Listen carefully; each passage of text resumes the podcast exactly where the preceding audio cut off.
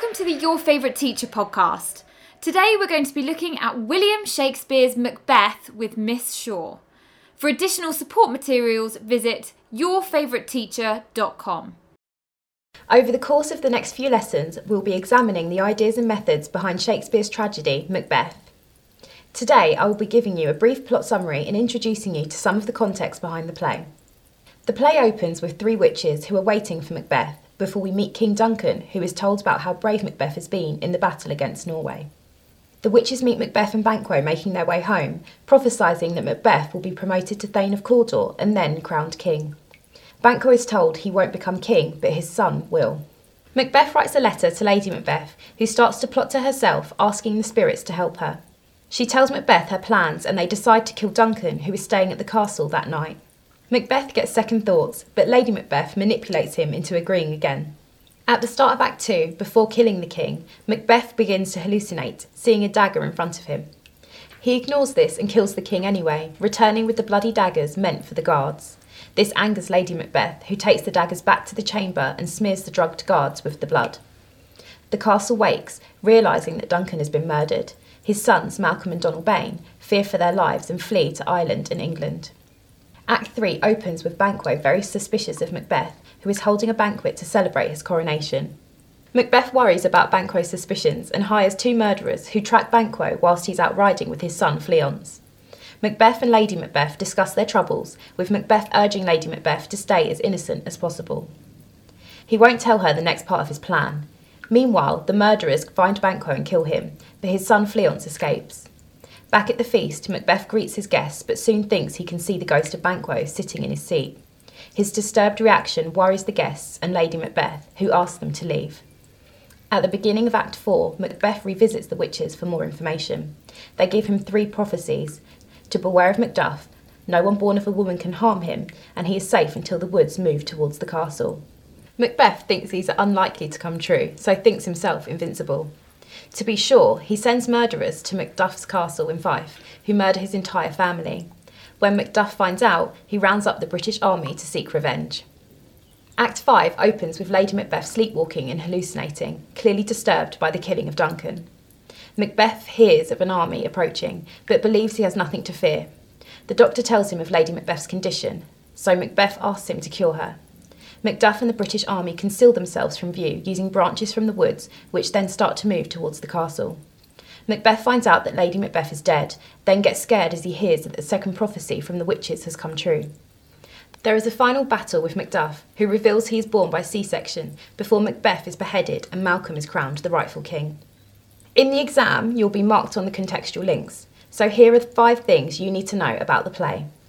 King James was the king in Scotland at the time Macbeth was written, so whenever you talk about effect, be sure to mention the Jacobean audience. King James was scared of witches, thinking that they raised a storm to try and shipwreck him between England and Scotland. Anyone caught doing witchcraft or talking to the spirits was sentenced to death. The role of the man was to be brave and strong. In Jacobean times, the more violent you were in battle, the more you were praised.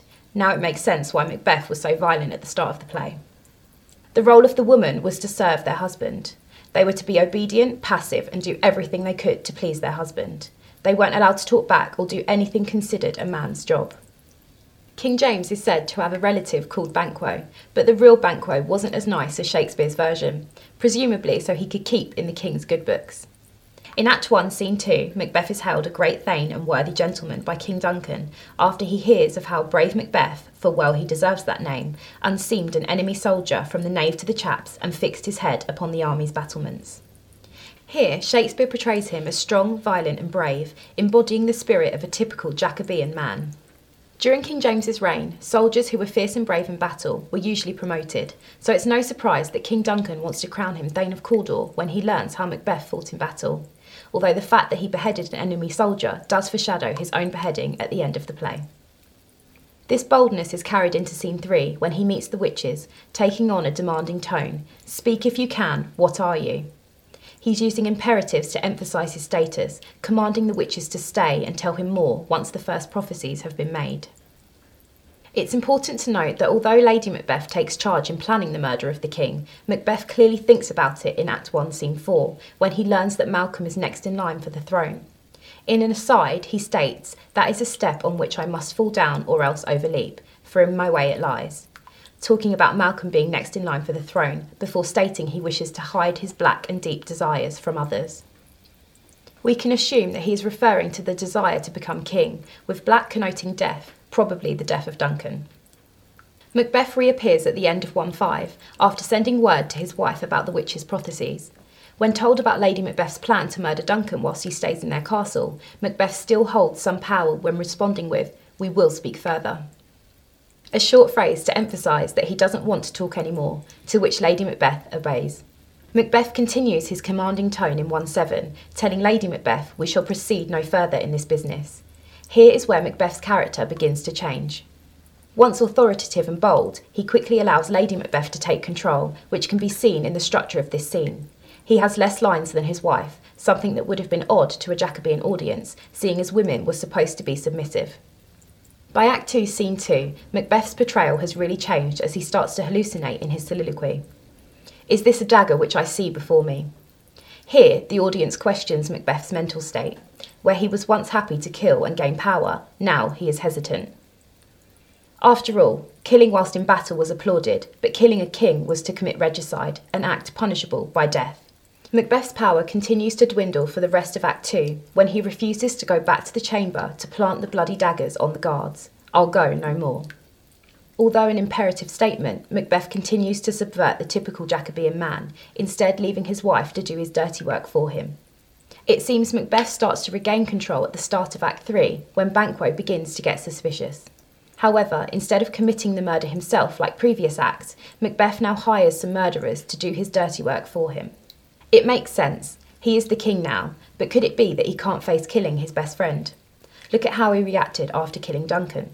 Using some of Lady Macbeth's manipulative skills, he convinces the murderers by saying, Both of you know Banquo is your enemy. But is Banquo their enemy or Macbeth's? Later in 3 2, Macbeth says to Lady Macbeth, We have scorched the snake, not killed it, alluding to the fact that they might have killed Duncan, but they're still not safe. Macbeth is referencing that there are other people who are still a threat to them, which need to be dealt with. Macbeth does deal with it, or rather gets the murderers to do it for him, and Banquo is killed with his son still alive and able to take the throne. What Macbeth doesn't anticipate is Banquo's ghost appearing at his coronation banquet. Don't shake thy gory locks at me. This exclamation from Macbeth further emphasises his loss of strength and bravery from the start of the play. As this is the middle of the play, Banquo's death almost acts as a turning point for Macbeth. He's already committed regicide and now he's had his best friend killed. Who else will he have killed to keep his secret safe? Well, this question is answered at the start of Act 4 when Macbeth returns to the witches to find out more about his fate. He seems to have gotten over his mental breakdown over Banquo's ghost and is now back to being strong and brave as he makes his demands. However, you come to know it, answer me. Again, Macbeth is being forceful with his tone and doesn't care about the consequences. The second set of prophecies do nothing but boost his ego, and we see Macbeth become arrogant as he thinks he's invincible. He's told to beware Macduff, but once he realises no one born of a woman shall harm him, he questions the witches. Then live, Macduff, what need I fear of thee? He also knows that the woods can't physically move towards the castle. At this point, we could say that Macbeth is blinded by his ambition and thinks only of keeping hold of the throne. In fact, rather than taking the witches seriously, he sends a warning to Macduff and has his family killed. Not the way I would have done it, but Macbeth has become an obsessed tyrant rather than the brave and worthy Macbeth we saw at the start of the play. Fast forward to Act 5, and Macbeth still believes he is invincible, even while stood in front of Macduff, who he is told to beware. I bear a charmed life, which must not yield to one of woman born. Macbeth's tone is almost mocking at this point, which is emphasised on charmed. However, Macduff soon puts a stop to his arrogance by declaring from his mother's womb he was untimely ripped. Macbeth's bravado quickly disappears as he relents with, I'll not fight with thee, shortly before Macduff kills and beheads him, much like we saw Macbeth do at the beginning of the play. So, that's Macbeth in a nutshell. To recap, we saw him start off the play with a lot of power, presented as brave and noble. He then transitions with Lady Macbeth, becoming weaker, at this point, the audience would be unsure as to whether he will actually go through with killing Duncan. However, he does, and at this point he begins to obsess over retaining his crown, obsessing over his lack of an heir and Banquo's prediction, therefore killing his best friend to eliminate the threat and keeping the power. His hallucinations of Banquo's ghost show him losing control before going back to the witches who give him a false sense of security by talking in riddles. This newfound charmed life sees him killed by Macduff at the end of the play, therefore losing all of his power. Visit yourfavouriteteacher.com for videos, worksheets, and everything you need to exceed in your studies. Thanks for listening.